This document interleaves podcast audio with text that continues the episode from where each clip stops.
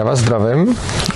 Ještě než cokoliv řeknu k programu, tak jenom je tady kamera, která nás, eh, která nás natáčí a mikrofony, které zaznamenávají zvuk. Chci to potom dát na internet, protože eh, mi přijde, že když se tady bavíme v takovémhle počtu lidí, tak vlastně to, co děláme a to, o čem se bavíme, mi přijde strašně důležitý a byl bych rád, aby se na to podívali další lidi, kteří tady, který tady nejsou.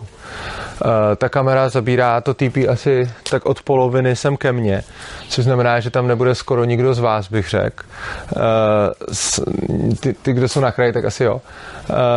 Eh, budu rád, když si kdokoliv, takhle, pokud nechcete být na kameře, tak se hold smrskněte tam. Každopádně já budu rozhodně rád za každého, kdo bude naopak sem ke mně, protože je mi příjemnější samozřejmě, když mluvím k lidem, kteří jsou blízko, ale zase chápu, že jsem si to sám způsobil tou kamerou, takže budete asi všichni tam ale nikoho z vás nebude vidět. Každopádně, pokud něco budete říkat, a já doufám, že budete říkat, uh, tak budete slyšet. Um, mě hrozně moc těší, že jste mě sem pozvali a musím říct, že i když jsem tady na tom místě asi hodinu a půl, tak na mě působí hrozně hezky a je hrozně pěkný, co tady máte, co tady máte vybudovaný. A Zdravím. Je hrozně pěkný, co tady máte vybudovaný a jakou atmosféru tady člověk může vlastně zažívat. Krom toho mě vlastně hrozně těší, že jsem zase po dlouhé době v TP od doby mých skautských let. A mně se líbí přednášet na zajímavých místech, zatím jsem přednášel už v kapli, předevčírem na Eh, vlakový zastávce a dneska v TP, což se mi, což se mi moc líbí, že život je takový pestrej. A, abych se vám představil, jmenuji se Urza a zabývám se svobodou, zabývám se svobodou zejména ve vzdělávání, ale i v jiných oblastech. Zabývám se společností, ekonomií a jsem tady jako člen iniciativy Svoboda učení. Svoboda učení je spolek, který právě, jak už název napovídá, eh, se zabývá svobodou ve vzdělávání. A rád bych tady s vámi mluvil o nějakých alternativách k tomu, jak se vzdělávat oproti školám, na které jsme asi zvyklí. Eh, to asi nejzásadnější, co mi přijde na tom, na tom poslání, který se svoboda učení snaží předat, je to, že chceme, aby si každý mohl vybrat tu svoji cestu toho vzdělávání a pro mě osobně není až tak důležitý, jakou si vybere kdo z vás a není až tak důležitý, aby jsme se jako shodli, ale je pro mě důležitý, aby každý měl svobodu si to dělat po svém a aby nikdo nebyl uh, nucený to dělat prostě jinak podle nějakých, podle nějakých třeba jako legislativních uh, nařízení. Chci se zeptat, kdo z vás tady má třeba děti uh, už v nějakém školním věku? Jo, dobře. A uh, vzdělávají se normálně ve školách? Nebo čí děti se vzdělávají jako normálně v škol, v klasických školách? Ty chodíš do školy? Jo. Dobře. Můj kluk, vzhledem k tomu, že už mu bylo teď v červnu 18, tak eh, už se jakože nevzdělával. Mm-hmm. Běhal teď během covidové doby ze dvou středních škol takže teď je na pracáku, ale zase uvažuje, že by třeba v září se vrátil na nějakou školu, takže mi tohle zajímá. Jo, dobře. Uh, každopádně i ty, kdo nemají děti jako školou povinný, tak minimálně byly děti a předpokládám, že jste všichni nějakou, nějakou školu absolvovali. Je tady někdo, kdo se vzdělával nějak úplně mimo systém? Jo, jak? Krom škol teda. No. no tak, jo, jo, jo, já jsem myslel jako ve školách, jako, jo, jasně. No, chtěl bych se zeptat, eh, kdo s tím, co ve škole zažíval, případně co zažívali teda jeho děti, u těch, kdo už tam děti mají, eh, kdo s tím byl spokojený? Já jsem celkem byl teda. Jo. A kdo, kdo, kdo s tím je nespokojený nebo byl? Taky jsem byl nespokojený. OK, víc, víc nespokojený. Eh, co kdyby jsme si takhle tady třeba řekli, eh, ty zásadní důvody třeba spokojenosti a nespokojenosti s tou školou? Já klidně můžu začít. Já, když jsem byl eh, na Gimplu, tak jsem byl vlastně spokojený, protože jsem tam nedělal to, co jsem dělat měl a měl jsem tam kamarády, hráli jsme dračí doupě a vlastně jsem té škole se moc nevěnoval. Ale z hlediska toho, co mě ta škola naučila, tak to byla dost bída, ale já jsem za to rád, protože jsem dělal jiné věci, které i teď zpětně vidím jako užitečnější. A uh, v tu, v tu dobu mi, mi ještě jako spousta dospělých říkalo, že bych se měl teda jako učit a dělat to, co mi v té škole říkají, že mám dělat a že to, co tam ve skutečnosti dělám, což znamená hraní dračího doupěte, případně potom jiných dalších her, že, jako, že, že to není to ono. A já si teď zpětně myslím, že vlastně jsem ten čas využil, že jsem ten čas využil naprosto skvěle. A co se týče toho, co, co mě ta škola jako dala a měla naučit, tak samozřejmě jako nějaký, nějaký věci, jako jsem se tam naučil nějakou prostě matematiku, jazyk a tak. Ale stejně vlastně i v těchto těch věcech, teď, když se na to podívám, tak jsem se naučil zpětně mnohem víc sám. A kdybych si představil, že teda bych tam byl jedničkář a byl bych v té škole celou tu dobu, tak co, to penzum znalostí, který by mě naučila, tak mi to přišlo strašně žalostný, kdybych strávil jako tolik let vlastně tím učením se za tu odměnu toho, že budu mít věci, které bych se potom stejně dokázal, jako část z nich nepotřebuju a část z nich bych se dokázal naučit sám. Byl bych rád, kdyby kdo, kdo, kdo chce, tak to můžeme takhle vzít po hodinových ručičkách, aby řekl prostě, ale nemusíte mluvit, jo? jenom prostě kdo, kdo chce mluvit, tak můžete říct, jako jak jste byli se školou, se školou spokojený a nespokojený a je na vás, jak, jak to rozvedete. Mm-hmm. Uh, děkuju. V té pítomučkáme směr slunce. Dobře, tak po směru slunce. Uh, mě škola vlastně vždycky jako taková bavila ale byl jsem nucený vždycky učit se věci, které mě, který mě vůbec e, nezajímaly. A a na základce, ať už to bylo jako zemák a, ta, a takovéhle věci, který, to jsou věci, které do dneška vlastně jsem vůbec, vůbec nevy, nevyužil tak eh, jsem tam vlastně ztratil i chuť uh, dělat, uh, dělat uh, kreativní věci, protože jsem podle nich byl hodnocený. Byl jsem hodnocený podle nějakých, nějakých měřítek, který jsem jako dysgrafik prostě nebyl schopen dosáhnout. A až dlouhý, dlouhý léta později jsem si prostě byl schopen bez, bez negativních emocí zkusit třeba kreslit. Uh, a to mě, to mě vždycky teda žralo. No, to je pro mě takový zásadní důvod, proč vlastně tohle nechci, nechci pro svoji dceru, proč nechci a aby vlastně byla vystavená nějakému znechucení vůči, vůči procesu učení, protože ten může být, může být vlastně krásný. Aho. Aho. Já ve škole jsem byl spokojený z hlediska toho, že jsem byl v kolektivu, že to šlo nějakým způsobem trošku ošulit, že jsem to co jsem se nemohl, nechtěl učit, tak jsem se prostě nenaučil, já jsem to ošulil. A líbí se mi ta myšlenka toho svobodného učení, svobodného vzdělávání, že každý, každý individuální bytost a každý má vlohy pro něco jiného, někomu nejde matematika, někomu nejde čeština, ale zase vyniká v kreslení v něčem jiném, takže si myslím, že by se měl rozvíjet ten v tom, čem má potenciál a v případě, co mu nejde, tak maximálně mu poskytnout nějaký základ, je jsem měl spočítat, kolik je 5 plus 5 a takhle si myslím, že by to bylo v pořádku za mě. Ale jinak jako, no, prošel jsem tím a nějak jsem tím proklouzal spíš tou školu. Aho. Aho. Chceš to říct, Niky? Niky? Tak já jsem byla celkem ve škole spokojená, nebo myslím, že jsem jakoby tu dobu ani jakoby moc jakoby nepřemýšlela, protože mi to přišlo takový jako normální a vlastně asi to tak jako bralo, protože jiný alternativy ani nebyly, tak vlastně tím to nepřemýšlel. No já jsem to třeba právě, když ztrácela s matematikou, jsem to byly, nebo jako na mě, tak jsem to na tam jakoby takový takový zásadní předměty, takže tam jsem jako prolezla s odřenýma ušima a teďka vlastně v poslední době, nebo i s tím covidem, když prostě sleduju, co s tím školstvím děje, tak vlastně mě najednou asi docvaklo, že to asi všechno není jako v pořádku.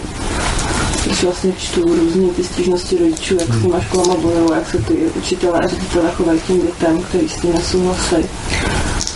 A tak jako mě najednou jako, co prostě asi tohle, prostě, že se já nechci prostě, aby chodilo takové institucí, kde prostě se, nebo někteří ty učitelé chovají tak, jak se chovají, takže vlastně se i teďka vlastně vidím, jak se vytýdí různý projekty komunitní škol, protože ty chodíky toho mají prostě jako hodně. Takže vlastně no, se chci tak jako dozvědět něco víc, protože si myslím, že jako tyhle ty děti už by měly mít jako jiné možnosti, než jsme měli.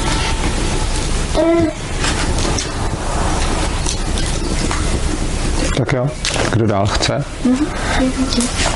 Um, jako nechci té škole křivdit, protože si myslím, že jsem v tu dobu tam byla spokojená, hlavně na základce.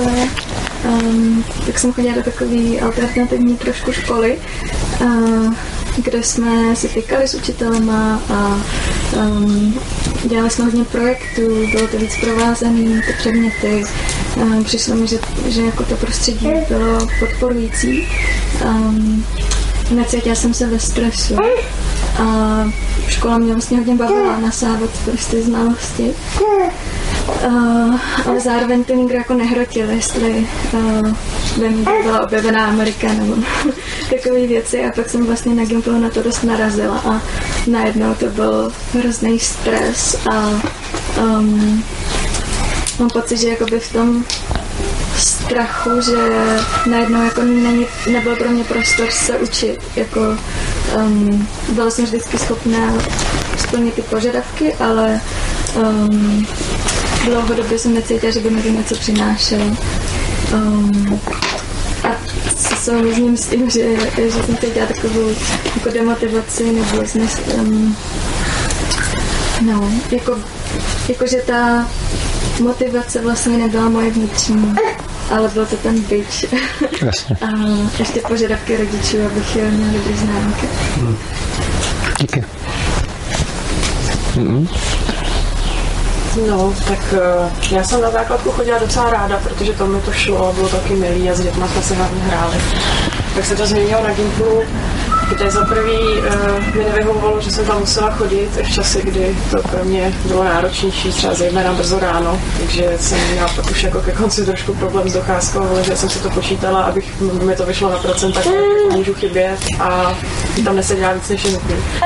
A taky sládkou, protože já třeba hodně ráda čtu a bohužel takové jako věci jako četba, tak mi tu hodně znechutily.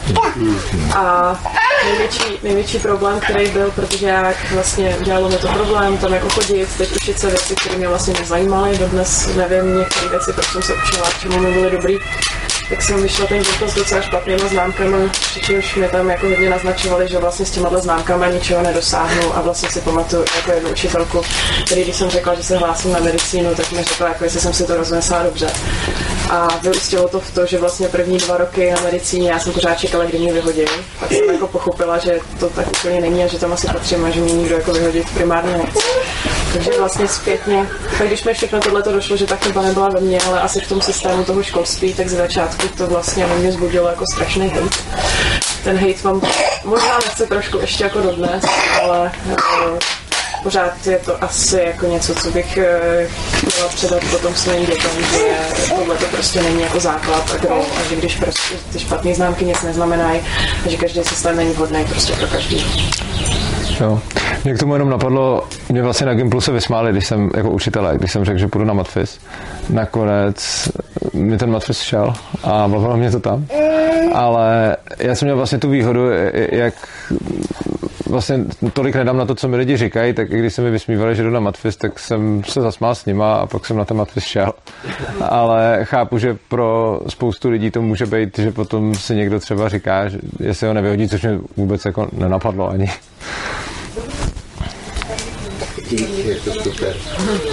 Já jsem ještě stihl takzvanou starou koncepci, klasické školy, takže takový to byl přehled tohle z toho typu. Do školy jsem chodil rád ze sociálních důvodů, to znamená kamarádi, přestávky, čtení pod lavicí, zadržování dechu, mě, a všechny tady ty ty učení, že jo, mm, jako kládce jsem vlastně později pochopil, že jsme byli vyučovaný perfektní věci, použitelné, ale naprosto nepoužitelným uh, a nefunkčním způsobem. Takže vlastně jsem později pochopil, že nás vlastně učili nesnášet učení. Hmm. No, takže škrábek, do teďka nerad píšu. No. Jasně. Ty škrábek, prostě no tak škrábo, no. Čteš moc rychle, tak jsem začal zadrhávat. Jo, prostě věci úplně jako funkční, jo. A s dcerou jsem prošel vlastně vzdělávání alternativní, které jsme prošli jako rodiče, a i klasickým. A stalo se jí v podstatě to samé i v tom alternativním. V Montessori škole stejný situace, takže je to o lidech, že jo. V tom školství jsou lidi, kteří jsou vzdělaní určitým způsobem, dost jako blbě, když se tak řekne, pro školství. Jsou to prostě pachaři v podstatě, místo toho, aby to byly inspirativní, řekněme, vůči osobnosti, no, schopní něco předat, ti jenom pořád něco vyžadují, že jo. Eh, Tahle zkušenost je opravdu jako hořká, jako s odstupem času vidím, že ty všechny věci, co mi stačily jako s Gimplem, si s nima vystačím celý život. Jako teďka s tou, inform, s tou informovaností obecnou, jako když vyhledávat věci a říkám si, tohle jsem mohl umět už dávno. Říkám si taky, za těch desítky let, co to pozoruju, jsou už vypracované fantastické metody, zábavný, jako učení, vůbec se to nepoužívá, furt se jede ten drill, i když jsme se posunuli jako jinam, nebo do, dobou, ale pokud se udržuje tady ten status quo, tý klasický, který si pamatuju, no, nedává vůbec místo pro děti. A zároveň je to pořád ještě o těch lidech, kteří se toho zúčastňují. To znamená, že když to vyžadují a můžeš mít v alternativní škole nějakýho prostě taky bachaře, tak to dopadne stejně jako v klasické škole. Děcko nic bude řešit mindrák místo toho, aby si něco naučil. Takže je to no, o lidech jako vůbec a systémově to je blbě, protože to jako lidi systémově udržujeme opravdu ne. Toč máme. To je asi tak. Díky. Chcete někdo dál ještě promluvit?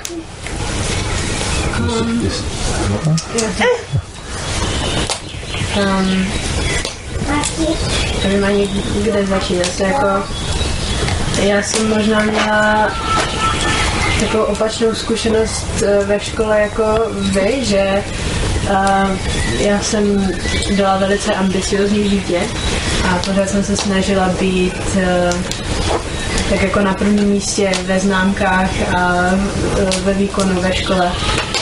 A takhle ta základka vlastně začala, že jsem mývala samé jedničky a všichni jako učitelé byli prostě říkali, že mám potenciál a tak jako věřili, že jsem, já nevím, se tam říká? Nadaná. Zračné dítě, no, něco takové. A někde po asi pár neúspěchách tak nastal nějaký zlom ještě v průběhu té základní školy, možná když jsem šla na druhý stupeň. Takže pak už jsem vlastně pomalu ztrácela tu motivaci se učit. A na Gimplu už to dopadlo tak, že jsem začala podvádět, takže jsem se pořád snažila mít ty známky dobré, ale tentokrát už hlavně podváděním, kde se dalo. A, no a pak jsem taky šla na matfis. Jo? No. Aha. Všichni, mě naopak lidi věřili, že tam patřím. Aha. A skončila jsem po dvou týdnech. Aha. Že... No. To je zajímavé, jak se vlastně někomu líbí, mně se vlastně jako z hlediska školy a toho učení strašně nevyhovoval ten systém té základky a, a toho Gimplu, i když jako líbilo se mi to tam, protože jsem to nedělal. Ale pak ten způsob eh, toho matfizu byl pro mě úplně jako dělaný. A mě, mě to tam strašně bavilo a najednou jsem tam přišel a bylo to, byl to úplný opak, než to, co jsem dělal předtím, že to bylo jako super. A je, na tom, na tom je krásně vidět, jak různým lidem vyhovují různý přístupy a jak nejde najít nějaký jeden, jeden obecný, protože to, co vyhovuje naprosto mě, to, co bylo na Matfizu ta stejná škola, tak ně, někdo ji opustí vlastně po, po dvou týdnech. To je, to, to je dobrý příklad. No. No, a sama jako doteď ještě nemám pořádně vyřešené, co se vůbec stalo, kde a proč nastal vlastně ten zlom, a kdy jsem totálně ztratila tu motivaci se učit obecně a že ji teď vlastně pomalu získávám zase zpátky, eh, když už se tak jako víc vzdaluju od té školy. Jasně. Takže nad tím ještě musím popřemýšlet, no. Tak hodně štěstí. Děkuji. Tak chce někdo dál mluvit? Jo, dobře. Já mám celkem problém mluvit hezky o škole. Já jsem ji bytostně nenáviděl.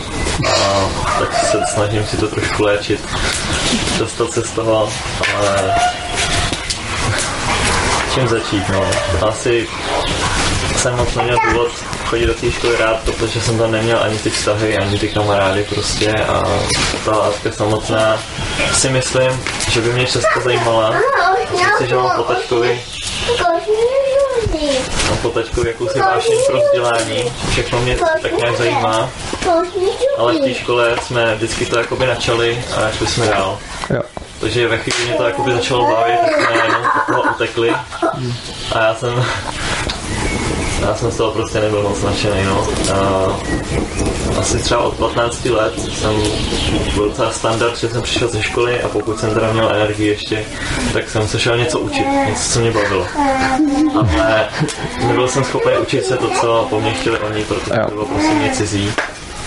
A já jsem už tomu fakt nenávist. Já jsem zakódovaný, že to, co se učíme ve škole, je hrozný k ničemu a prostě, že se tomu musím vyhýbat. Když jsem měl třeba povinnou četbu, okamžitě jsem si řekl, že musím nějaká hrozná knížka a snažil jsem se to obejít všema způsobama, abych to nemusel číst. A teďka mě třeba fascinuje, když na nějakou třeba narazím nějak úplně letmo a říkám si, jo, Ono je to dobrý. Zajímavé. Ale nejsem schopný ji otevřít, protože si říkám, to prostě nemůže být dobrý, jako stejně. Naučil jsem se, že to není dobrý. Takže já jsem prostě školu protrpěl a, a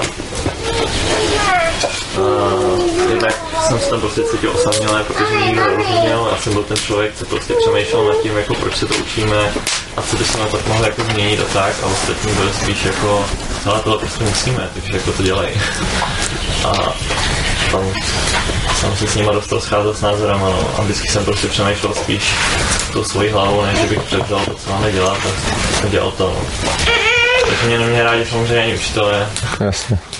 Naučil jsem se potlačovat se, třeba jsem tak jako po Gimplu zjistil, že mám smysl pro humor, že to ve mě tak zabili, že jsem vůbec nechtěl cokoliv říkat, jakýkoliv poznámky, ať už teda vtipný nebo třeba svoje názory, to jsem prostě věděl, že zakázaný jako.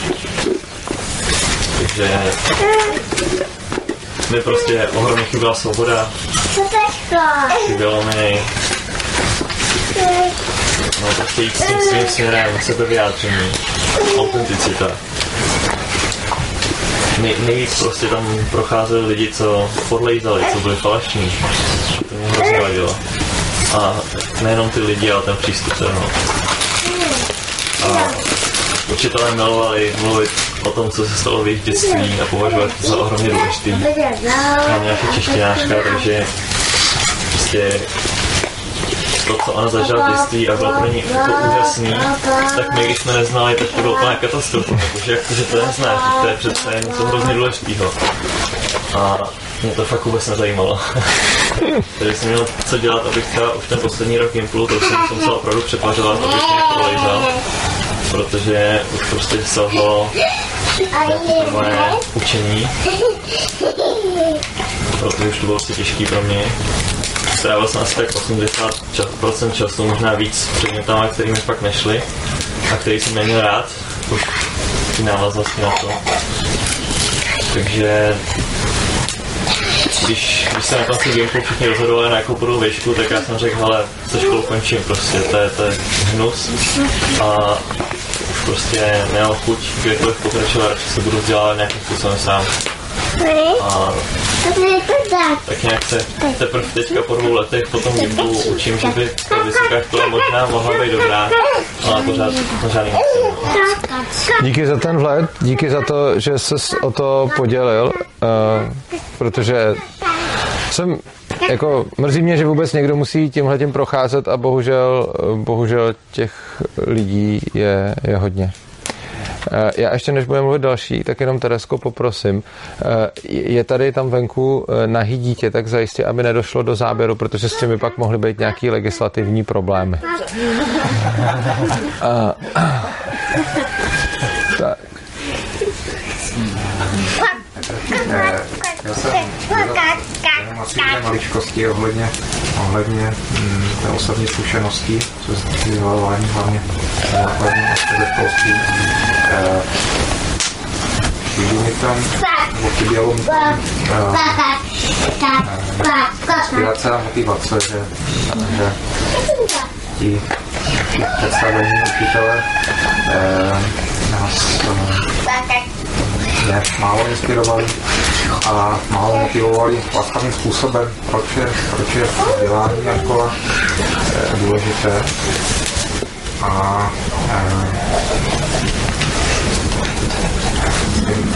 eh, málo se snažili vytvořit ten láskyplný vztah k té škole, ke vzdělání a poznání.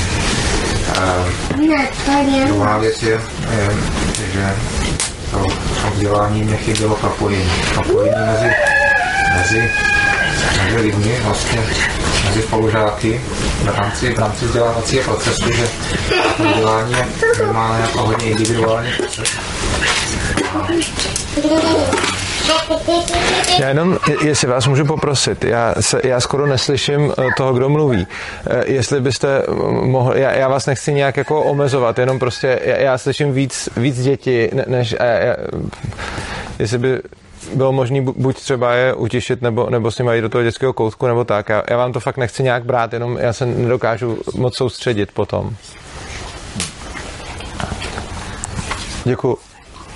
Eh, takže to propojování eh, nás spolužáků, kteří jsme v tom procesu a účastníme se toho, tak eh, eh, to jsem tam taky vnímal jako málo, málo intenzivní a nemoc dobře pojaté.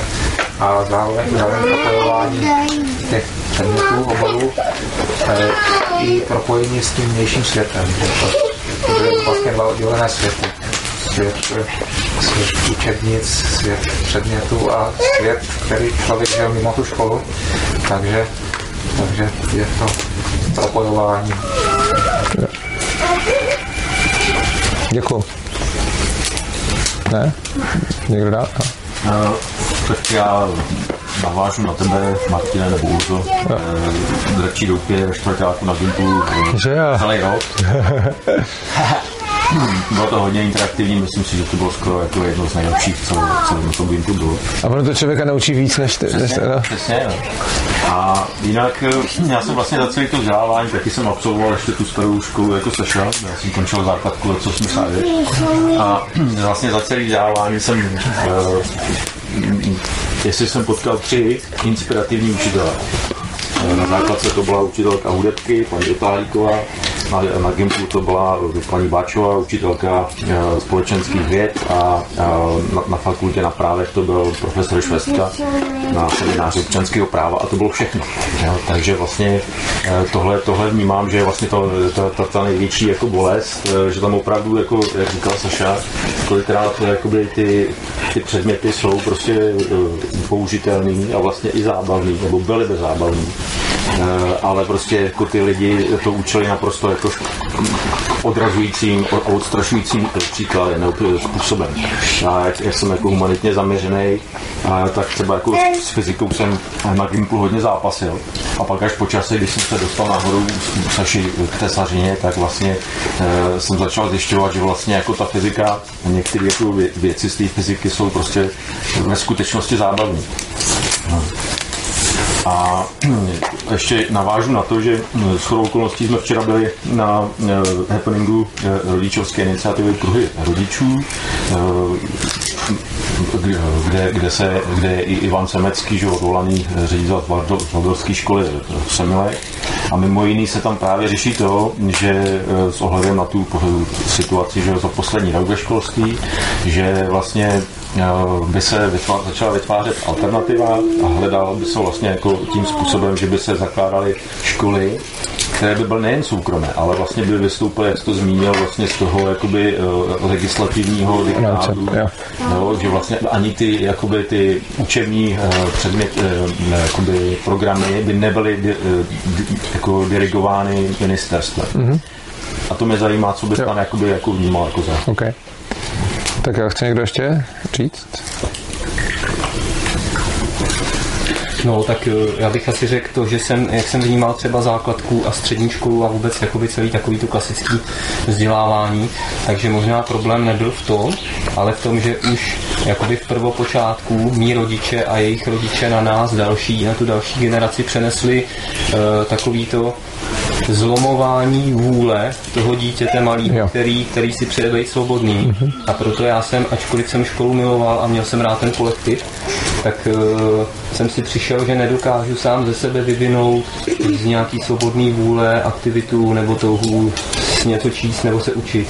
Nejvíc mě bavil sport chodil jsem na sportovku a i tak mě přišlo, že, že se tam málo a dobrým způsobem věnují nějakému hraní, jako přístup, hravému přístupu k věcem.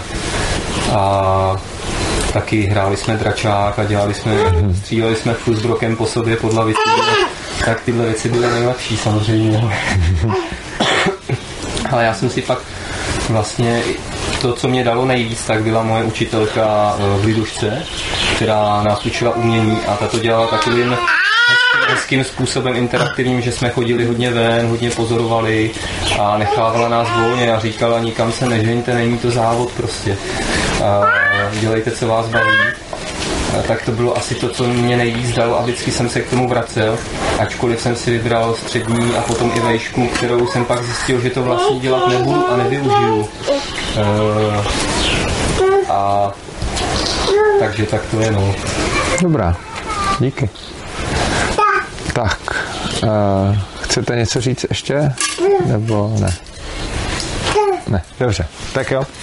Uh, to, co jsme tady slyšeli, bylo hodně, hodně různých příběhů, ale přijde mi, že většina z nich měla společného jedno a to, že vlastně ta škola vzala těm, kdo v ní byli, chuť k tomu učení. Což je bohužel vlastnost současných škol, které jsou v tom systému.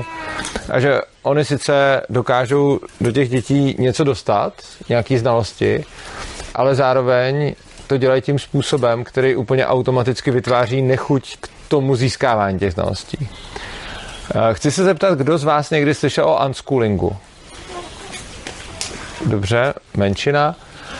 A kdo z vás někdy slyšel o svobodných školách? Někdy se jim taky říká demokratické školy. Taky tak. Dobrá. Takže já vám povím, co je unschooling. Nebo takhle. Začneme u těch, u těch současných škol. Když máme současnou školu, tak celá pedagogika je o tom, že na začátku jsou nějaký děti, které jsou různý a cílem pedagogiky je udělat z nich nějaký jiný lidi, dostat je z bodu A do bodu B. Ten rozdíl je například, že musí, umě, že musí mít nějaké znalosti, že musí mít nějaké dovednosti a tak dále. A to je prostě smysl pedagogiky. Že vezmu jako děti, které jsou různý a z toho bodu, kde jsou, je dostanu do druhého bodu.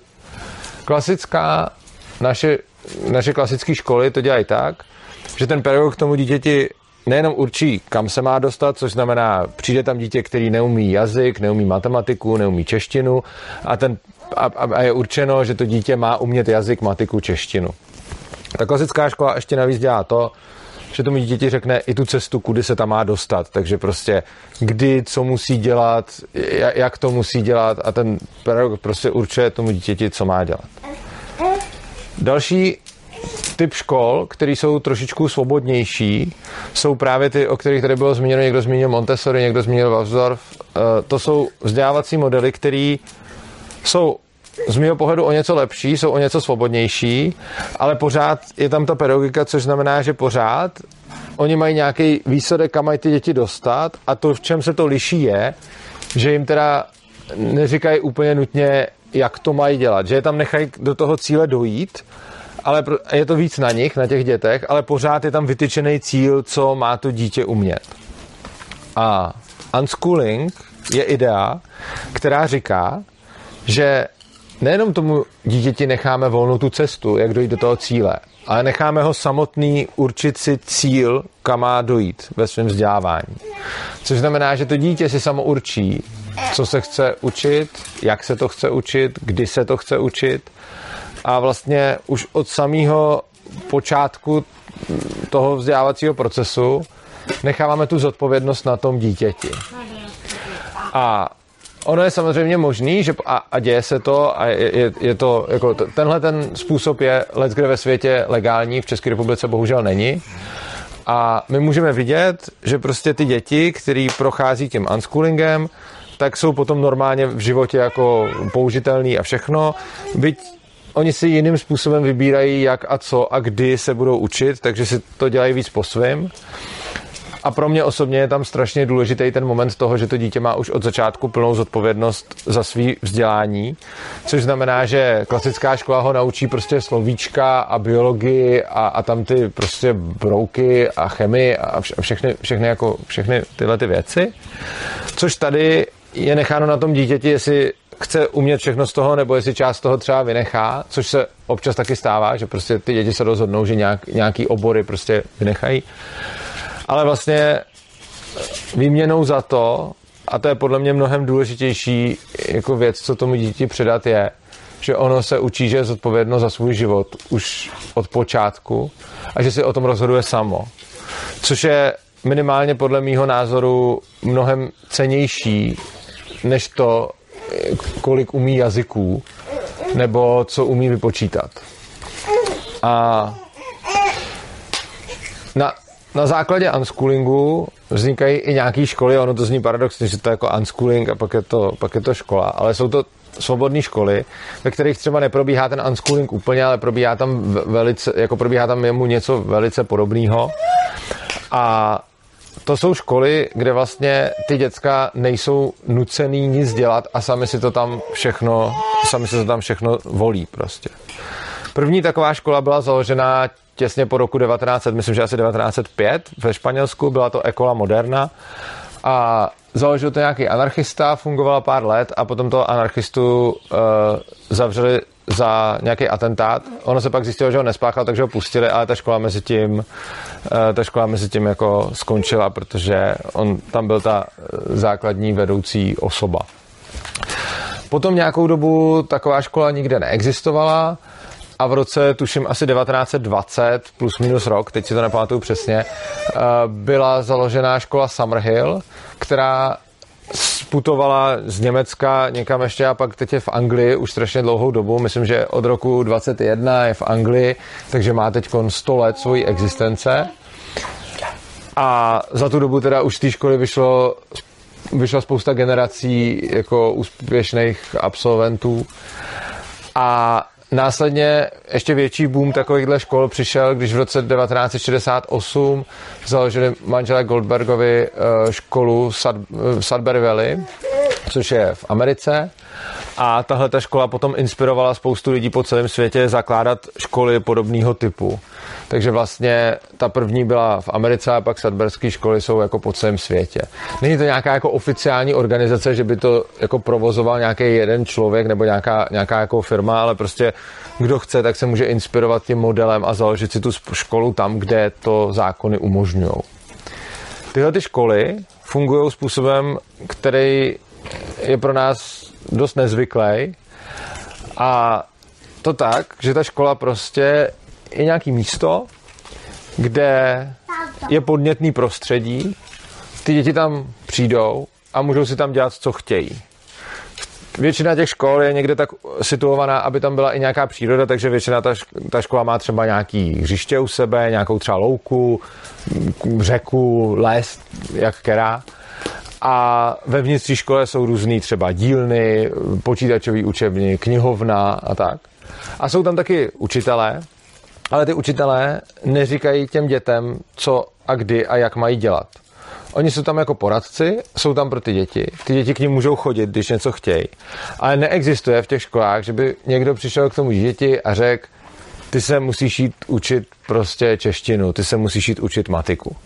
Ty děti si tam můžou dělat, co chtějí, samozřejmě v rámci respektu k druhým, takže jako to, čím nelikvidují nebo neomezují ostatní. A to dítě je samo odpovědný za svůj vzdělávací proces a ten učitel tam není ten, kdo by tomu dítěti říkal, co má a nemá dělat. Ten učitel je člověk, který je tam pro něj, takže když to dítě přijde a něco chce, tak ten učitel se mu, ten učitel se mu věnuje. Případně ty učitelé vypisují kurzy, to si můžete představit prostě jako kroužky, takže třeba je tam někdo, je tam třeba matikář, který udělá to, že prostě řekne, tady je jako hodina matiky, bude tady každou, prostě já nevím kdy, a kdo chce teda se toho účastnit, tak sem můžete chodit na ty hodiny. A ty děti, děti nemusí. A já vlastně jsem učil eh, na nějakém soukromém gymnáziu a když jsem se o tomhle modelu bavil se svýma kolegama, oni ho většinou neznali, tak je zajímavý, že čím víc je to takový ten zasloužilý klasický pedagog, tak vám vysvětlí, že ten model nikdy v životě nebude fungovat. Protože to je přece blbost a protože přece ví, jak to s dětma funguje, protože už to dělá 40 let. A protože moc dobře ví, že když tomu děcku dáte tuhle tu volnost, tak si sedne k počítači a bude tam hrát Minecraft od rána do večera a nikdy v životě se nepodívá na žádný vyjmenovaný slova. A tahle zkušenost těch pedagogů je pochopitelná, protože oni mají zkušenost z tohoto systému, ve kterém působili celý ty léta. A je pravda, že děti v tomhle systému přesně tohle udělají. Oni skutečně, když vezmete dnešní děti, kteří už mají několik let školní docházky za sebou a řeknete jim, dělejte si, co chcete, tak se typicky fakt nepůjdou jako učit tu matiku. A ten důvod jsme tady slyšeli od vás všech. Nebo od většiny z vás. Že prostě ta škola vám to znechutila. Ona vás něco učila, tím vás to třeba naučila nějakým způsobem, ale zároveň vám znechutila ten proces. Jo, tam přímo někdo říkal, že když bylo něco povinná četba, tak, to, tak tu knížku nemá rád jako dodnes. A tohle je, jak to bohužel fakt funguje. A pět let později. Nebo přesně tak, jako lidi se k tomu potom vracejí. Ono, o pět let později, ono to má dokonce i svoje... Uh, máme nějaké pozorování, které ukazují, jak se chovají děti, které byly v klasickém školském systému a potom je rodiče dali do nějakých z těch svobodných škol. To je taky možný. Často jsou to ty hrozně problémové děti, jo? takže prostě typicky, když už to v té normální škole nešlo, tak ty rodiče ho dali do téhle školy. A to, co se typicky děje, a je to tak nějak ověřený, že to fakt jako platí jako v mnoha desítkách případech, případů je to, že tolik let, kolik to dítě strávilo v klasické škole, tolik let nechce dělat ty věci z té klasické školy.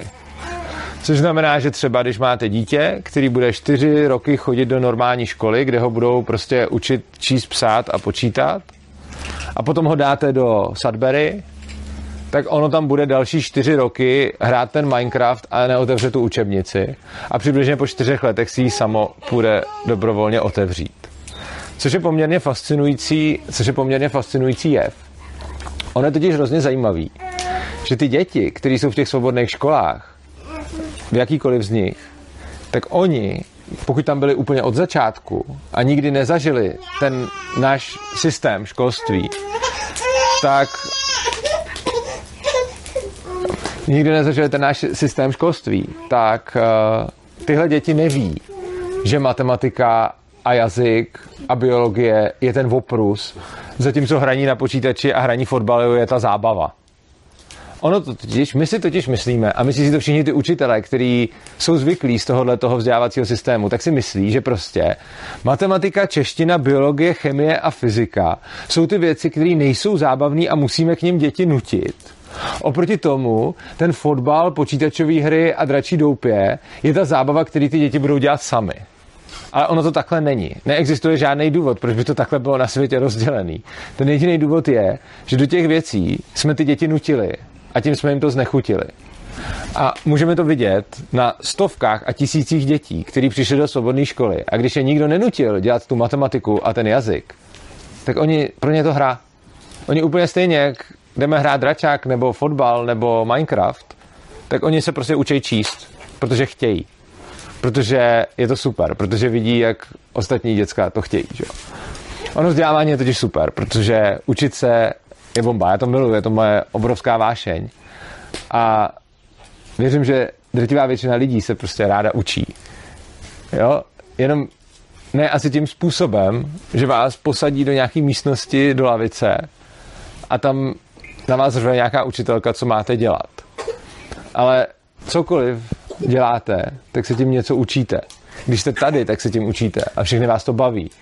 Jsou tady, to, tohle je učení. A kolik vás tady je a nikdo vás nenutil ani neprosil, abyste tu byli. Vedle se mm, tam vyhlašovali, já nevím, co to bylo, lukostřelba a, a prostě dělání krabiček z březový kůry, to všechno je učení. A všichni tady jsou a všichni to baví a všichni to mají rádi, protože učení je boží, prostě učení je zábava. A naše školství má bohužel tu vlastnost, že je schopný to učení znechutit. A to považuji za, to považuji za hodně velký, to považuji za hodně velký problém. A nemyslím si, že samozřejmě je to hodně, jak tady už padlo, je to hodně o lidech, je to o tom pedagogovi. Jo? Je, je, záleží na pedagogovi, jak se bude k těm dětem chovat a jak moc jim to zneutí, znechutí nebo je do toho dokonce namotivuje. Bohužel ale ten systém, ve kterém teď momentálně jsme, tedy ta frontální výuka, že tam prostě je ten učitel a má tam, má, má tam prostě takhle ty děti před sebou a teď říká jim, co mají dělat. Tak tenhle systém je strašně moc nakloněný tomu, aby vám to znechutil, i když ten učitel v podstatě nebude chtít. Jo, i když vám to nebude chtít znechutit, i když se bude snažit, tak celý to prostředí tomu uh, strašně moc nahrává. To taky není náhoda. Uh, asi tak před stolety, nebo ještě možná trochu dřív, uh, ještě díl, uh, existoval v Prusku požadavek. A to, byl to te, dneska už by to neprošlo, ale tehdy byl v Prusku oficiální požadavek armády, že ze škol chodí děti, co se moc ptají a málo dělají, co se jim řekne.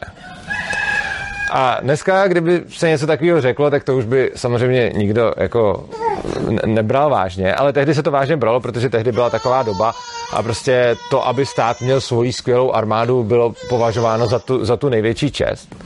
No, takže se v rámci tehdejšího pruského školství udělali nějaké změny a ten systém byl designovaný tak, aby z toho vycházeli dobrý vojáci. A dobrý voják má hlavně tu vlastnost, že nic nespochybňuje, na nic se neptá a dělá to, co se mu řekne. A na to byl ten systém nastavený. Ty věci, které tohle způsobují, je třeba to, že když si vezmete věkovou segregaci ve školách, že ty děti jsou po třídách prostě rozdělení. Třeba tohle v těch svobodných školách vůbec nemáte, tam jsou všechny ty, věci, všechny ty děti dohromady, že jo. Ty mladší se učí o těch starších. Ono, tím, že někoho něco učíte, se to taky sami strašně dobře učíte. Když jako něco chápete, tak je velký rozdíl, že to potom máte vysvětlit. Ono, tím, se, tím se to taky jako osvěžíte. A proti tomu v dnešních školách jsou ty děcka rozdělený po těch třídách, jsou věkově segregovaný, mají tam ty hodiny vyučovací a mají to tam prostě takhle nalajnovaný. A změny v tom systému, tyhle ty, vytvořily to školství, který v podstatě používáme dodnes. A to školství je vytvořeno k tomu, aby, aby vyrábělo dobrý vojáky. A když se dneska sice deklarativně řekne, hele, jako chceme učit ty děti kreativitě, chceme učit ty děti kritickému myšlení, chceme je učit samostatnosti. Tak to je všechno hrozně hezký. Ale děláme to pořád v systému, který je nastavený na to, aby tohle prostě neučil, aby, aby se to tam nedělo. A my se snažíme různýma kosmetickýma změnama dosáhnout toho, aby se to tam dělo. Ale ono se to tam prostě dít nebude. Je to jako, když bychom seděli v tomhletom TP a teď bychom si řekli, že se hrozně potřebujeme opalovat. A teď jako jedna možnost by byla, že bychom teda vyšli ven a začali se tam opalovat. A druhá možnost by byla, že bychom řekli, hele, uděláme z tohohle toho TP jako opalovárnu prostě. A to není dobrý nástroj. Prostě jasně, pak bychom mohli tady dělat nějaký díry do, do, do těch, do, do té plachty, že jo. Na, nanášet sem solárka. Jo, prostě přesně tak, jo. Vy- Vymýšleli bychom spoustu jako kreativních způsobů, ale to je to, co, to je to, co se děje v dnešním školství, když se snažíme udělat ho kreativní pro ty děti. Je to, že jsme si řekli, máme TP a uděláme z něj opalovárnu. Takže tam různě přinášíme solárka a řežeme díry do té plachty. Místo toho, aby jsme prostě opustili tenhle nástroj, který je skvělý pro jiné věci, ale ne zrovna pro opalování, tak ten nástroj současný školství je skvělý proto, aby dělal dobrý vojáky. A není dobrý proto, aby dělal to, co chceme, čili aby dělal nějaký kreativní, samostatně myslící a jako kriticky uvažující děti. Protože k tomu to prostě není určený. Ono to souvisí i s tím, že celý ten vzdělávací proces stráví ty děti v podřízený roli. Jo, to, to, to je hrozně zajímavá věc. Co se jako první naučíte ve škole? Někdo by možná řekl, že číst, psát a počítat. A to se tam naučíte docela brzo. A to, co se tam naučíte ještě dřív, je poslouchat. Prostě to, co musíte umět úplně první, než vůbec vás naučí slabikovat ty první písmenka, je poslouchat tu učitelku, která je před tou tabulí. A tohle je podle mě hrozně nebezpečný, protože naučit děti poslušnosti k autoritě, kterou si sami nezvolili, podle mě jako rozhodně nechci, aby moje děti někdo učil poslouchat někoho, koho oni si nevyberou. Úplně jiná věc je, když je někdo přirozenou autoritou a to se děje neustále v našich životech. Všichni máme svoje autority, kterým věříme v nějakých oborech. A je to úplně v pořádku a je naprosto v pořádku prostě následovat někoho, o kom vím a kdo mi v životě prokázal svoje kvality v něčem. Takže prostě moje manželka je doktorka a když je mi blbě, tak se jdu zeptat. Protože vím, že to bude vidět líp než já. Ale to jsem si takhle vybral a rozhodl jsem se, že to budu tímhle způsobem dělat a nikdo mě k tomu nenutil. Co ale není dobrý, je podle mě vlastnost, kterou těm dětem naprosto vštěpujeme a to je, tady si sedni, tam je ta paní, ta ti řekne, tu poslechneš, co řekne, to uděláš. To dítě si nevybralo, že ta paní je moudrá, že ho zaujala, že by byla pro něj nějaká přínosná do života, že by byla inspirující. To mi děti si řeklo, tady seď, poslouchej. Osobně si myslím, jaký byste řekli, že to bude mít následky pro ty lidi? Kdo chce, může... Jestli můžu, jsou dva možný následky. Aha. Jeden je, jak říká, že ty lidi sklopí uši a vlastně už obmá se jako poslouchat. Druhé je ten přesný opak, že jdeš prostě do protestu. Jako, já, třeba proto jsem právník. Jo, přesně z těchto důvodů, protože už ve druhé třídě mě učitelka především a nadávala, že jsem samdokan. Ten samý názor, co říkal Kamil, tak vlastně říká ta žena, co má blok nevýchovu. Jo. Tak vlastně, že tam je vlastně takový ten, jsou čtyři typy rodičů a jeden z nich je rodič policajt. Jo. Vlastně. A když řekne tady si sedni nebo tohle poslouchej, tak to dítě půjde buď do protestu, anebo, anebo bude to mm-hmm. utáplý, že jo. Jo. To je to, co se typicky děje. Ono to souvisí s tou uh, rovností těch rolí, kdy vlastně podle mě je nejlepší, když lidi spolu mají rovnocený vztahy. Ale když to dítě celý vzdělávací proces stráví v podřízený roli, tak potom má, jenom dva modely. Poslouchat anebo rozkazovat. A těžko se potom učí navazovat v životě rovnocený vztahy, když to, co se učí ve škole, je buď to poslouchat, to je ta jeho role, anebo odkouká. On, děti hrozně odkoukávají, oni tolik neposlouchají, co jim říkáte, oni koukají na to, co děláte. Kdo má děti, tak to určitě ví, že můžete říct milionkrát cokoliv, ale stejně pak nakonec je mnohem důležitější to, co vy sami uděláte. Oni ty děti strašně moc to nasávají. A tohle je vlastně ten, ano, Vlastně nás to uh, učí, že jo, jakoby nějakou vymyšlenou danou hierarchii, místo toho, aby jsme se naučili odpozorovat nějakou přirozenou, která taky je, protože jako dítě jsme závislí na těch dospělých ale my to uh, nejsme, nedala nám, nebyla nám daná možnost to odpozorovat, protože nám to bylo rozkázáno. Ano. Kdyby jsme si to odpozorovali, že jsme závislí, protože si neopatříme jídlo jako malí, budeme mít hlad, aby jsme řekli, aha, to chodí od těch velkých, no, tak bychom je respektovali a takhle místo toho třeba budeme rebeli, protože na nás křičejí, nebo nás naopak rozmazlují, dělají z nás neschopný. Jo. Takže Jinak kdokoliv budete chtít, kdykoliv budu mluvit, tak přesně udělejte tohle, prostě zvedněte ruku, dám rád komukoliv slovo a můžeme tady mít jakoukoliv debatu. Můžete se mnou nesouhlasit, vítám to, můžete se na cokoliv ptát, jo. Není to tady nějaký uzavřený. Uh, vlastně tohleto potom vede k tomu, že toho učitele snadno vystřídá policajt, úředník, politik. A potom se hrozně divíme, že máme společnost z lidí, který nejsou takové osobnosti a který, jak se říká, jako jdou s davem. A tohle to je taková typická věc, kterou hrozně moc lidí zastává tyto dva názory zároveň. Já znám fakt hodně lidí, kteří za prvý říkají, ve škole se musí ty děti naučit poslouchat, musí se naučit autoritě, musí se naučit poslušnosti, protože to je dobrý a to potřebují pro život. A zároveň ty samý lidi říkají, to je hrozný, společnost je vyprázdněná, nemáme tady žádné osobnosti, nemáme tady žádné elity a všichni jdou tupě s davem. Cítíte v tom ten rozpor?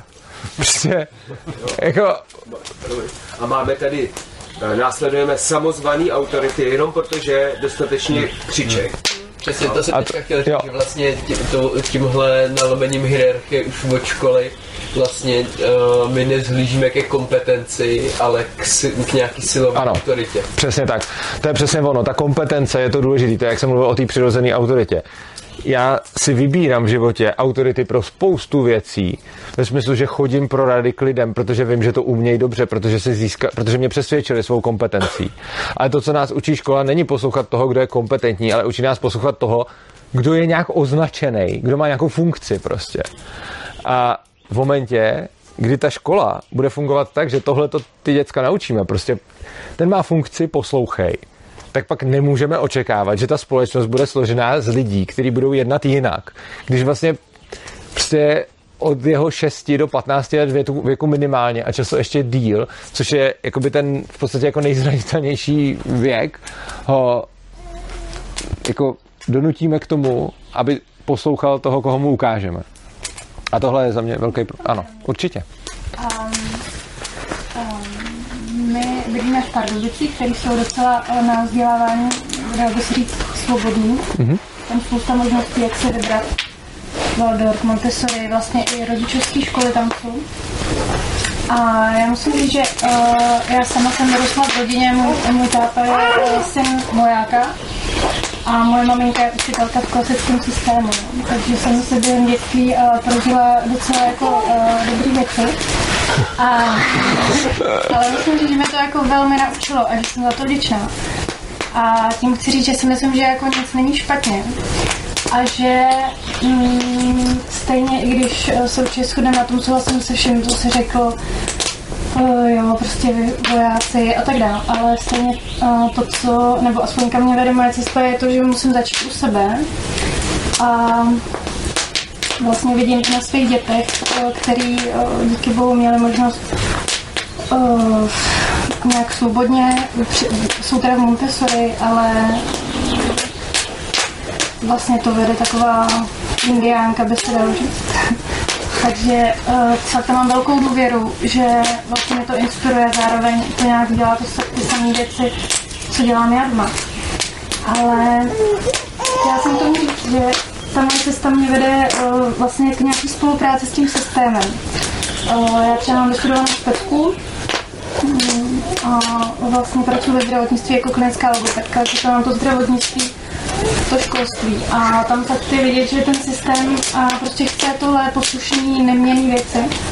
Ale přesto mám pocit, že ta doba, v který žijem, je o nějaký spolupráci s tím systémem a hledání možností, jak ne to jako celý rozhálet, protože to prostě je nereální. Že? Ale hmm, na základě toho naslouchání sám sobě vnitřnímu, prostě vnitřní zodpovědnosti sám za sebe, tak vlastně se to dá proměnit docela dobře. Že i v rámci systému uh, můžu prostě léčit nebo léčit, podporovat nějaký přirozený vývoj uh, svých klientů tím, že bubnuju a nevím, zpívám s nima a ještě mě jako to třeba uhradí a, a vlastně zdravotní pojištěná, což prostě vtip. A tak jenom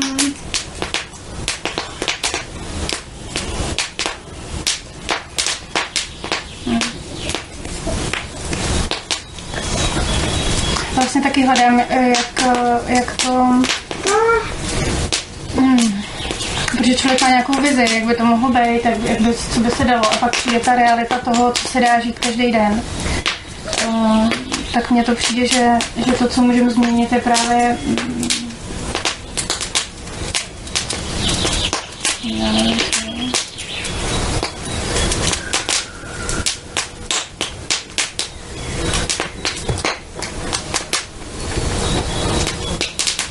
prostě naslouchat nějakému vnitřnímu hlasu, který vede. Díky. A to, to vlastně neposlouchat to vnějšku. Díky, já s tím vlastně souhlasím, líbí se mi ta teze a s tím naprosto souhlasím, začít sám od sebe. To je podle mě jako základ všeho.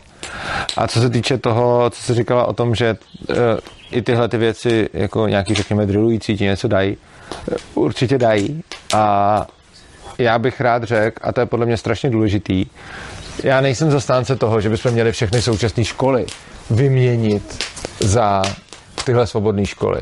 Aby jako místo toho, že tady teď máme povinnou jako frontální výuku v klasickém vzdělávání, aby teď jako byly povinný jako zase tyhle školy. To podle mě by jenom bylo nahrazení jedné věci jinou. To, co je podle mě strašně důležitý, je, aby lidi měli na výběr. Aby tu mohlo existovat všechno. Svobodně. Přesně tak. Ten, já, já mám já, já jednoznačně preferuju tyhle ty školy před, před klasickými, ale může se objevit někdo jiný, kdo by zase preferoval klasické školy před těmahle. A já rozhodně nejsem ten člověk, který mu bude říkat, ne, tohle nesmíš. Protože to by bylo podle mě stejně špatně, jenom naopak. A já to, to, co mi na současném systému vadí, a je to i to, co se svoboda učení snaží měnit nějakým způsobem, je, že spousta vzdělávacích cest tady není prostě legální v České republice. Je to, ono, je to zapříčiněno zejména tím, že máme v ústavě povinnou školní docházku. A já jsem třeba pro zrušení povinné školní docházky, což spousta lidí považuje za radikální eh, věc. Co se zkusím zeptat tady? Eh, Kdo by mě tady podpořil, když řeknu zrušit školní docházku? Povinnou. Povinnou, povinnou, pardon, pardon. Ano, jo. Tak jo, to, jo, to je dobrý. Takže, právo na vzdělání je jedna věc a Jo. dostatečná na pro... No, a tam je, je, je to, uh, my, my máme v ústavě povinnou školní docházku a stejně tak většina zemí bývalého východního bloku má taky povinnou školní docházku. Oproti tomu, a není to jako, že by to tak bylo úplně, jo, jsou, jsou tam výjimky. Zase země spíš bývalého, teda toho druhého bloku, mají spíš povinný vzdělávání a ne školní docházku. A ta, ta povinná školní docházka má následující problém. Uh, jestliže chcete povinnou školní docházku, musíte zákonně definovat, co to je škola. Protože kdybyste to nedefinovali, tak já můžu říct, škola je u mě v obýváku a moje dítě má povinnou školní docházku tím, že je doma. Že? Takže když máte v legislativě povinnou školní docházku, tak tam taky musíte mít definovaný, co je škola. A musíte tam mít to, že ten stát vlastně nějakým způsobem bude certifikovat toho, kdo může a nemůže mít školu. A je to definovaný? Eh, Je to definované, že ministerstvo eh, školství určuje. Eh, Prostě Školský rejstřík Přesně tak. Kdo tam není, není škola. Čili je, je to definovaný vlastně výčtem. Jakože není to definovaný tak, že by existuje školský zákon a existuje potom nějaký, existuje potom nějaký výčet těch škol, které jsou ministerstvem povolený. My se omlouváme, mě to moc Jdete sekat klády. Bych, ale jdeme tesat. Tak, tak si užijte tes. Posléze a doufám, že to bude nahraný. Bude to nahraný, bude to na internetu. Tak si užijte tesání klád. Jo, tak to tam vyšlený. Jo. My to budeme mít tak podle mě ještě třeba na půl hoďky nebo tak a pak se taky někam přesuneme. Uh, tak se mějte díky, že jste přišli. Uh, bohužel, uh, bohužel, teda to v České republice je tak, že když si chcete založit školu, tak za prvý je tady nějaký školský zákon, který má celou spoustu jako věcí, které musíte splňovat. A je to fakt často hell. A za druhý, ještě navíc to nestačí. To nestačí, že si založíte školu, která bude vyhovovat zákonu. Vy musíte jít zažádat na ministerstvo, jestli vám tu školu povolej otevřít. Což znamená, že tady reálně je státní monopol ve školství, kdy vlastně stát je monopolista, který určuje, kdo a za jakých podmínek smí vyučovat. A bohužel většina soukromých škol, který si podají žádost o založení, je zamítnuta v posledních letech. Takže uh, typicky je to tak, že každý rok, nevím, jak to teď bylo za covidu, ale předtím jako několik let to bylo tak, že každý rok podají nějaký desítky škol, třeba 50, žádost o, o založení a založí se z nich tak třeba 20.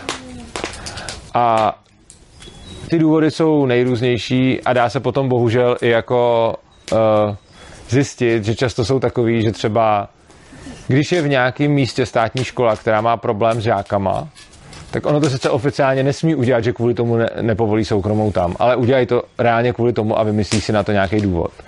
Takže potom jako máte někde státní školu, která je na prd, ale je tam málo dětí, který tam všechny chodí, protože je to nějaká lokalita, kde prostě je těch dětí celkově málo.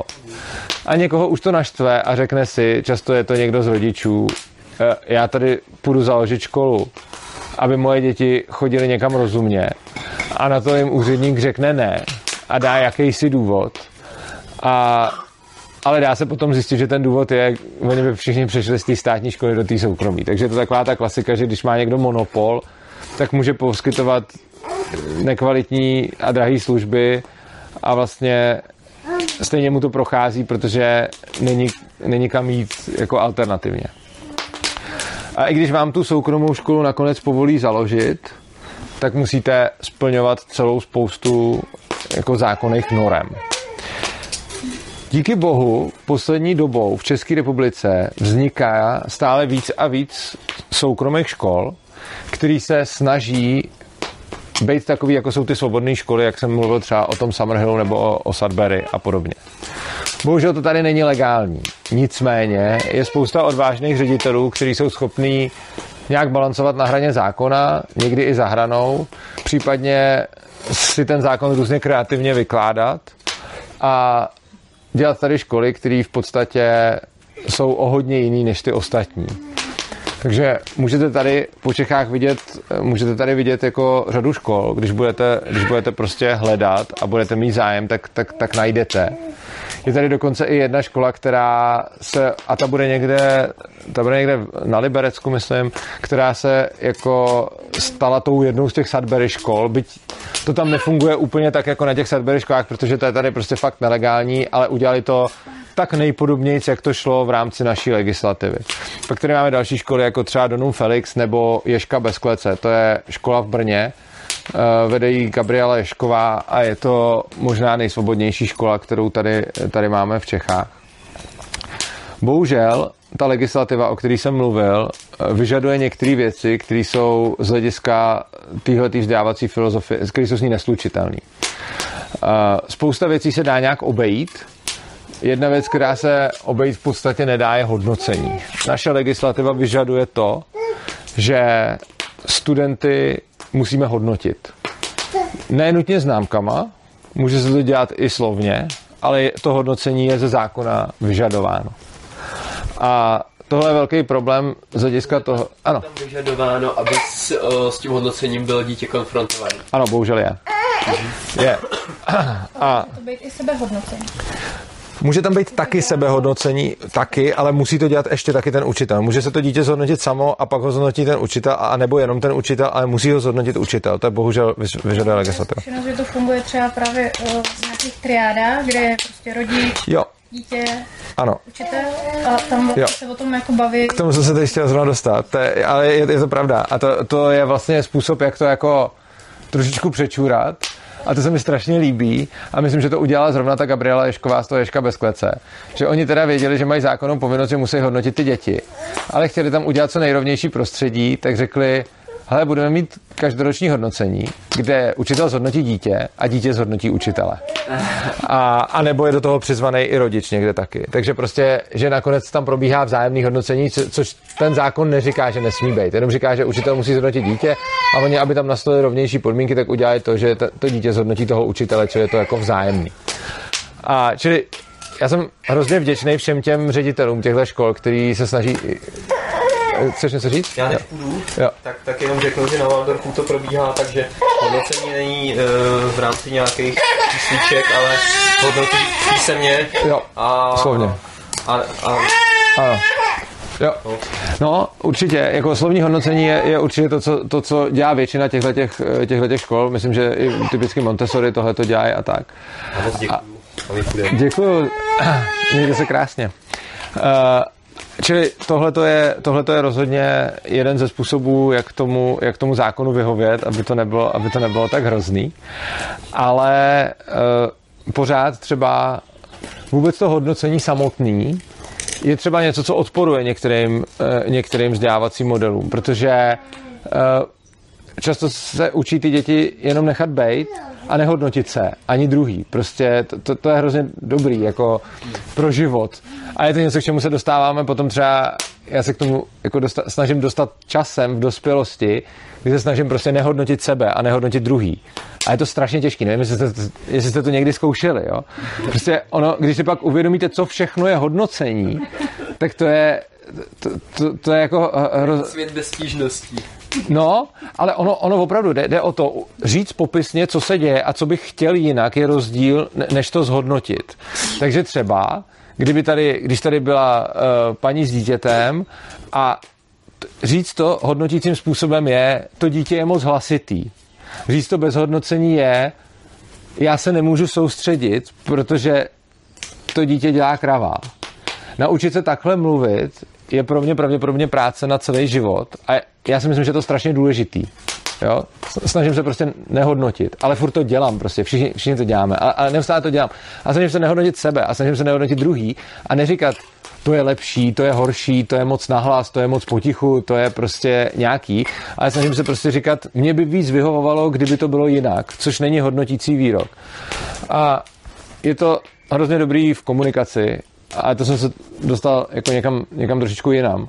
Ale vlastně to, co nás učí škola, je neustále hodnotit, protože to je to, co se tam děje vlastně furt.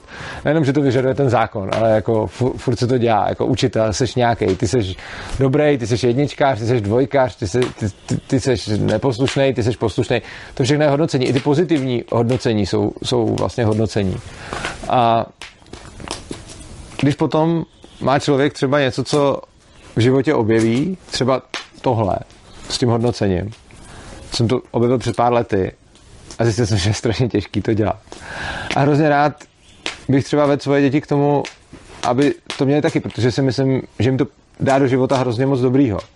Ale proto pak to prostředí školy je naprosto toxický, protože tam se hodnotí v jednom kuse a neděje se tam v post... se furt jenom hodnotí prostě. A potom je obrovský problém a je považuji za obrovský zásah do svobod lidí, když je rodič, který si řekne, nechci v životě hodnotit lidi a sebe. A rád bych to předal svým dětem. A teď je ze zákona nucen dát ty děti do instituce, ve které je naučí hodnotit. A tohle je podle mě velký zásah do svobod lidí. I to, že rodiče, kteří nevychovávají a nevzdělávají svoje děti podle názorů ministerstva, taky můžou ty děti sebrat. A můžou je i zavřít. A není vůbec nutný na to, aby vám odebrali děti, abyste je nějak týrali, nebo ani abyste je zanedbávali. Vy můžete fakt svoje dítě láskyplně o něj pečovat, starat se o něj, nezanedbávat ho, vzdělávat ho a dávat mu tu nejlepší péči, jaký jste schopný. Ale pokud to není podle představ MŠMT, tak vám to dítě může sociálka prostě vzít. A tohle je něco, co je podle mě jako úplný barbarství. A jenom proto, že tady status quo, že jsme už na to zvyklí, že to tak jako je, tak to pořád prochází. Ale prostě to se dostáváme k tomu, že když něco takového dělá stát, tak mu to nějak promíjíme. Představte si, kdybych třeba já vzal dítě svýmu sousedovi a odvodnil, odvodnil bych to tím, že ho jako blbě vychovával, nebo že ho blbě vzdělával. To by si asi každý řekl jako, Urzo, to se posral, prostě nemůžeš brát lidem děti. A, a to je pravda, prostě nemůžete brát lidem děti. Jako jedna věc je, když někde vidíte extrémní příklad, že někdo prostě řeže dítě a, a dítě tam skoro umírá, tak je samozřejmě adekvátní přijít a pomoct tomu dítěti, protože je třeba v nějakém ohrožení, že jo.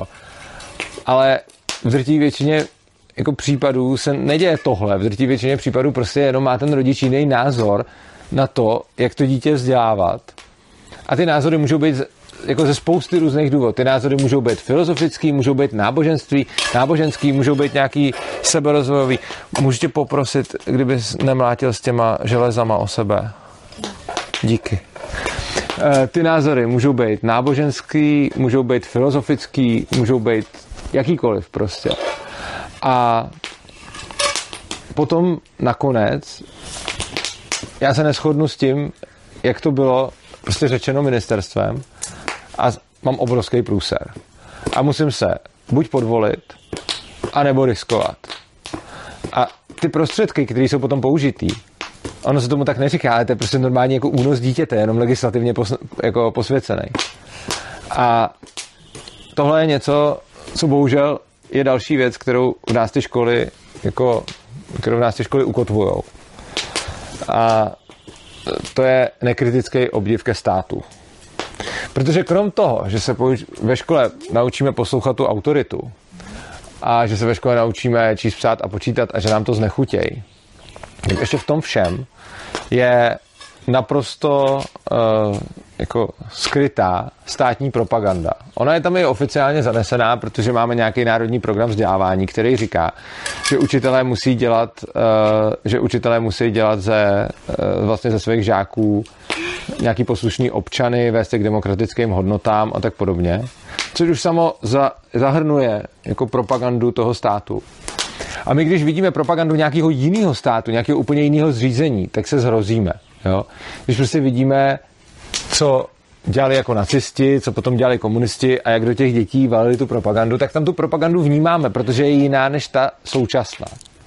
Já neříkám, že náš systém je tak zrůdný, jako byl nacistický nebo komunistický. Jenom říkám, že náš systém demokratický má v sobě zahrnutou tu propagandu, kdy se prostě děti učí, že demokracie je to nejlepší zřízení, kdy se děti učí, že stát má právo na tohle a tamto.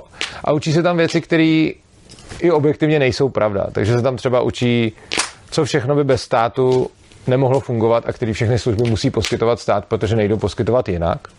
A oni se to učí i ve světě, kde zároveň v dnešní době se děje to, že v nějakých zemích jsou poskytovány jinak.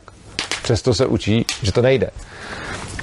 Včetně různý podprahový jako reklamy a vemte si, že v každé třídě je pověšený takový ten státní znak a fotka prezidenta. Hm. Umíte si představit, kolik by za tohleto místo na reklamu zaplatil třeba McDonald nebo Blizzard nebo někdo takový? Víte, proč by tyhle korporace zaplatily velký peníze za to, že by jejich logo mohlo být v každé třídě? Proč byste řekli? Protože to funguje. Protože ta reklama je prostě dobrá, protože je to zatraceně dobrý reklamní spot. Před celou třídu lidí tam dát takový Mac. Prostě. A za tohle by zaplatili fakt hodně. A kdyby to ten McDonald udělal a hodil tam to logo, tak by se všichni zbláznili. Jo, to, to, to, to by bylo to by byl prostě, jako, to, kdyby se tohle to stalo, korporace. tak prostě, tak přesně, prostě tyhle korporace by bylo, a jak je to možný, řovou do našich dětí, prostě. Když je tam ten státní znak a ten prezident, nikdo neřekne ani popel. A je to úplně stejná podprahová masírka prostě toho, že k tomu mám zhlížet, že to tam nade mnou je a že na to 8 hodin denně civím prostě. A Úplně stejně, když se potom podíváte na to, jakým způsobem se učí věci prostě v základech společenských věd, v občanských, ono se to ne občan, základ společenských věd, když se to občanská výchova, že? Občanská výchova to už i v tom názvu zahrnuje prostě tu výchovu k občanství. A potom vám tam prostě řeknou věci, které Některý jsou prokazatelně nepravda, některý jsou rozhodně minimálně otázkou k debatě, která se tam naprosto nevede. A prostě vám řeknou, že stát funguje takhle, že tak má fungovat a že prostě učí vás prostě nespochybňovat legislativu, dodržovat ji a všechno.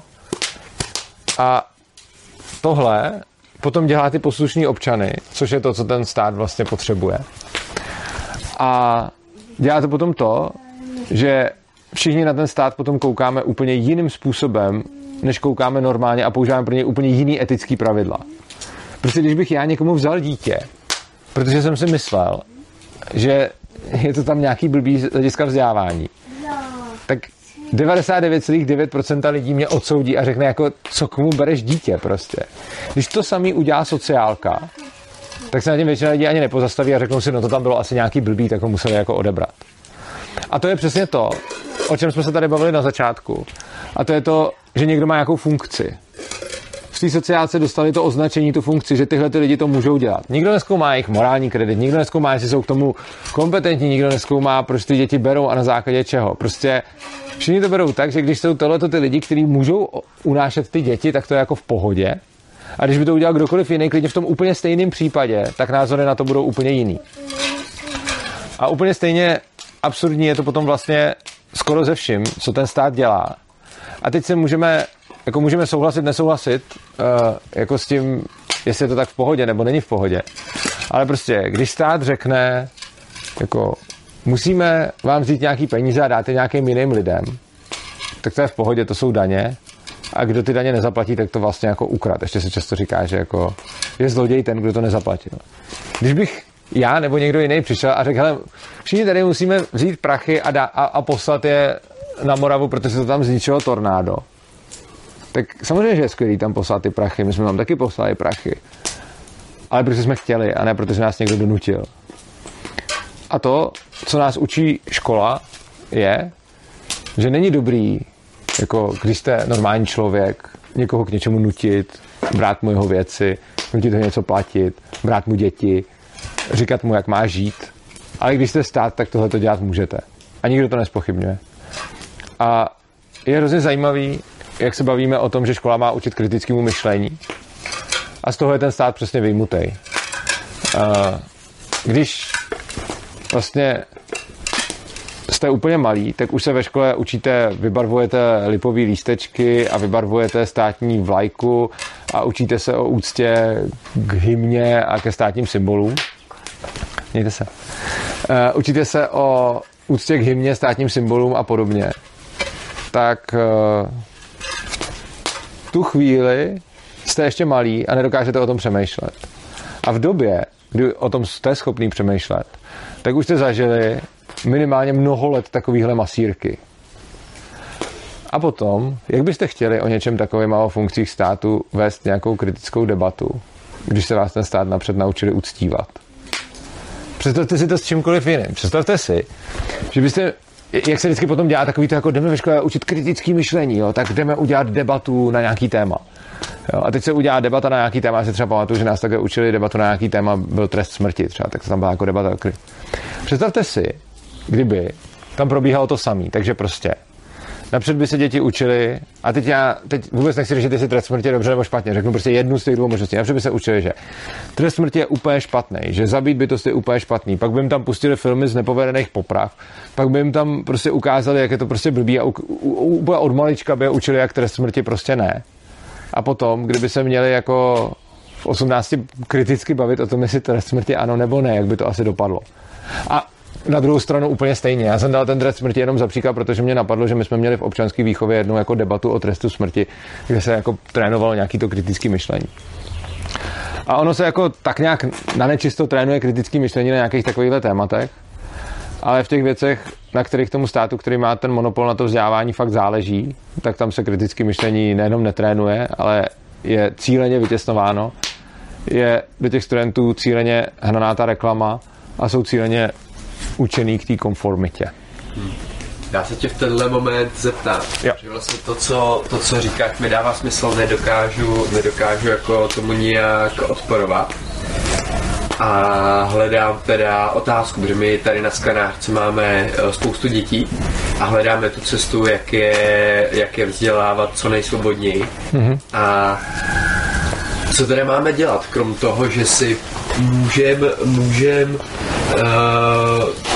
se pokusit šulit školu s malou šancí, že vůbec nám nějakou soukromou školu otevřou, když uh, vlastně nám ukazuje, že uh, tohle je evidentně jedna z věcí, na kterých státu hodně záleží, protože je to pro něj, troufnu si říct, otázka přežít. Taky si myslím.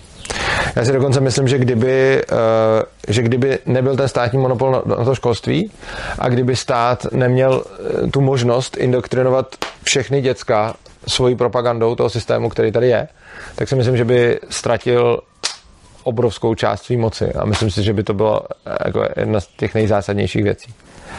A co dělat? No, je víc možností.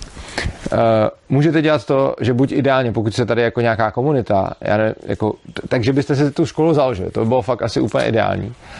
Ale na to, to bude vyžadovat strašně moc práce, strašně moc jako odhodlání a nějakého člověka, který tomu v podstatě dá život. Já znám řadu těch ředitelů těch soukromých škol. A to jsou nadšenci, kteří typicky byli motivovaní právě vlastníma dětma. Že prostě chtěli školu, do které budou moct dát vlastní děti. Takže často to bylo takhle. A musím říct, že jsou to lidi, kterých si nesmírně vážím a je to fakt jako věc na víc než full time. Je to, že, že se tomu prostě, že se tomu, jako, že se tomu někdo jako dá a pokud ho to naplňuje a pokud tam vnímá svoje poslání, tak, uh, tak prostě to, to je určitě cesta a je to asi tak to nejlepší, co teď můžete dělat.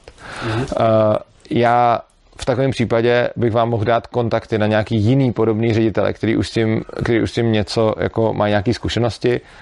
Já se s některýma z nich znám. Já je strašně moc respektu jako lidi, protože mi to přijde jako jedna z jako nejzáslužnějších věcí, které tady může člověk udělat, takže se vám můžu pokusit dodat tu podporu, že vás s nima, že vás s nima minimálně jako propojím, že vás můžu nějak jako doporučit nebo tak. A co dál můžete dělat, pokud by se tady nenašel nikdo, kdo by, kdo by se chtěl vrhnout do tohohle, tak prostě vzdělávat svoje děti po svém, vybrat jim nějakou třeba co nejsvobodnější školu, jako máte v okolí. A pak existuje ještě jedna možnost, která je, eh, která taky není zase pro každýho, záleží, jak moc ten rodič má čas. A to, co tady legální je, je domácí vzdělávání. Domácí vzdělávání, bohužel na ně neexistuje nárok, jako z hlediska práva, ale když přihlásíte dítě do školy, kde je tomu ředitel nakloněn, tak ten ředitel vám to může povolit. Takže vy to děláte na, na povolení ředitele. A pokud teda seženete nějakého ředitele, který umožňuje to domácí vzdělávání, tak můžete mít to dítě na jeho škole a můžete ho vzdělávat. Legislativa říká, že když máte domácí vzdělávání, že musíte chodit každého půl roku k přeskušování toho dítěte čímž ho vlastně dostanete zpátky na ty koleje toho, o čem jsme tady mluvili. Takže ono si nebude moc rozhodovat o svém vzdělávání samo, protože bude mít dáno, co musí umět teď, co musí umět za půl roku, co musí umět za rok, co za dva roky a tak dále. Uh, otázka je, jakým způsobem, která ta škola k tomu přeskušování přímo přistupuje. A tohle je věc, kterou bych s váma spíš probral potom mimo záznam. Každopádně uh, lze dát dítě do soukromé školy, která vám, nebo vlastně i do státní, jako to, to, to domácí vzdělávání může povolit kdokoliv. Pokud víte, že máte ředitele, který je v tomhle směru nějak jako angažovaný, tak když tam dáte ty děti, tak je potom můžete mít doma a můžete je vzdělávat doma a to je normálně legální cesta. Čili tohle jde. Jediný problém je tam to přeskušování. Tak. Uh, já to tady asi už budu pomalu chýlit ke konci, takže se zeptám. Uh, za prvé, jestli máte ještě nějaký dotazy k čemukoliv, co jsme tady říkali, i k něčemu jinému. Ano. Já bych se jenom zeptal, jenom tak mně připadáš, jako, že tomu věnuješ dost času a energie, tak jestli vidíš nějakou skulinku, jak by se to do budoucna mohlo i zlepšit. Jako nemusí tam být žádná představa vize, jenom aspoň jestli tam vidíš, že to je možný. Ono se to zlepšuje. Ono se to zlepšuje už tím, že je tady celá spousta těchto těch ředitelů, kteří dělají eh, tyhle ty školy, takže i v rámci současného legislativního rámce se to zlepšuje. Uh, už dlouhou, dlouhodobě jsme se ze svobodou učení pokoušeli nějakým způsobem změnit tu legislativu. A to je to, co já se snažím nějakým způsobem dělat spíš. Já nejsem, jako nevidím svoje poslání v tom, že bych vedl školu, ale vidím své poslání jednak přesvědčování lidí a jednak existovalo už několik pokusů o tom, aby jsme tu legislativu fakt změnili, ale bohužel zatím jsme byli neúspěšní. Uh, těžko na tohle v současné době lze udělat jako politickou stranu, která by vyhrála volby a pak to udělala, protože to lidi moc nezajímá. Ale teoreticky se lze dostat k nějakým expertním týmům některých současných politických stran, případně k některým úředníkům na ministerstvu a jde s nima různě jednat. Ale je to běh na strašně dlouhou tráť a nepřijde mi, že by se legislativní rámec měl ve školství v dohledné době měnit k lepšímu. Na druhou stranu, ta praxe se k lepšímu fakt mění. Což znamená, že to, co je tady za svobodné školy teď, nebylo deset let zpátky. Prostě. Je to tady fakt lepší. A ono hrozně často, ta změna nepřichází z hora.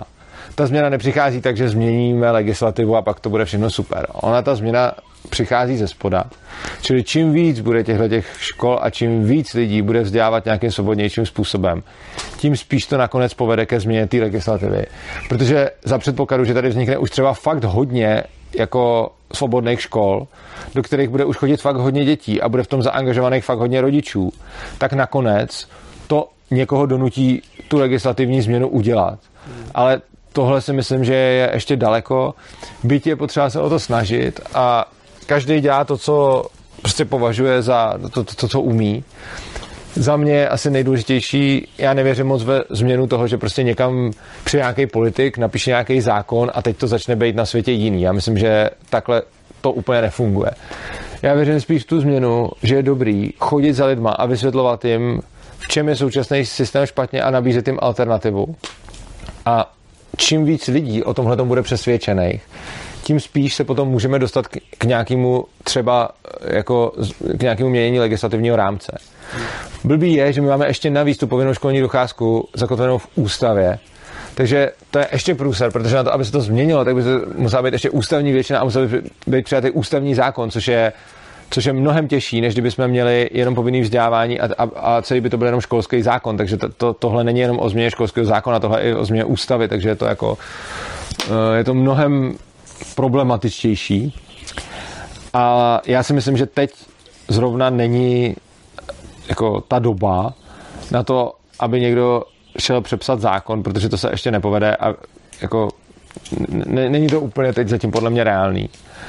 Ale to, co je teď podle mě potřeba, je přesvědčovat lidi, aby, a ona, ona se ta myšlenka fakt jako šíří, jo? To, tohle je něco, co, jako když to vidím v České republice, tak fakt to jako narůstá počet lidí, kteří to vůbec znají, kteří to nějakým způsobem jako žijou dokonce. Takže jít tím příkladem, žít to, ukazovat to lidem, mluvit s nima o tom. A to je podle mě to, co můžeme teď udělat jako tu nejlepší věc, protože nějaký změny legislativy vždycky musí přijít až po té, co je k tomu nějaká veřejná vůle, která, jako, která nebo poptávka potom. A to teď zatím není dostatečně velká, ale roste. Ono vůbec tohleto hnutí jako lidí kolem unschoolingu, i vlastně já nevím, jestli jste mě někde třeba viděli nebo znáte, já ještě krom unschooling, jako krom toho, že se bavím o vzdělávání, jsem anarchista, anarchokapitalista a zajímá mě i celkově jako prostě stát a pojetí společnosti. A tyhle myšlenky se v posledních letech v České republice hodně rozrůstají, ale těch lidí je pořád strašně málo jako v absolutních číslech. Jenom jich, jich přibývá strašně moc a přibývá jich fakt jako hrozně rychle, ale pořád jich v součtu málo. A myslím si, že to, co teď potřebujeme dělat, je vysvětlovat to lidem a nějakým způsobem jim ukazovat prostě věci. No. Má ještě někdo nějaký dotaz?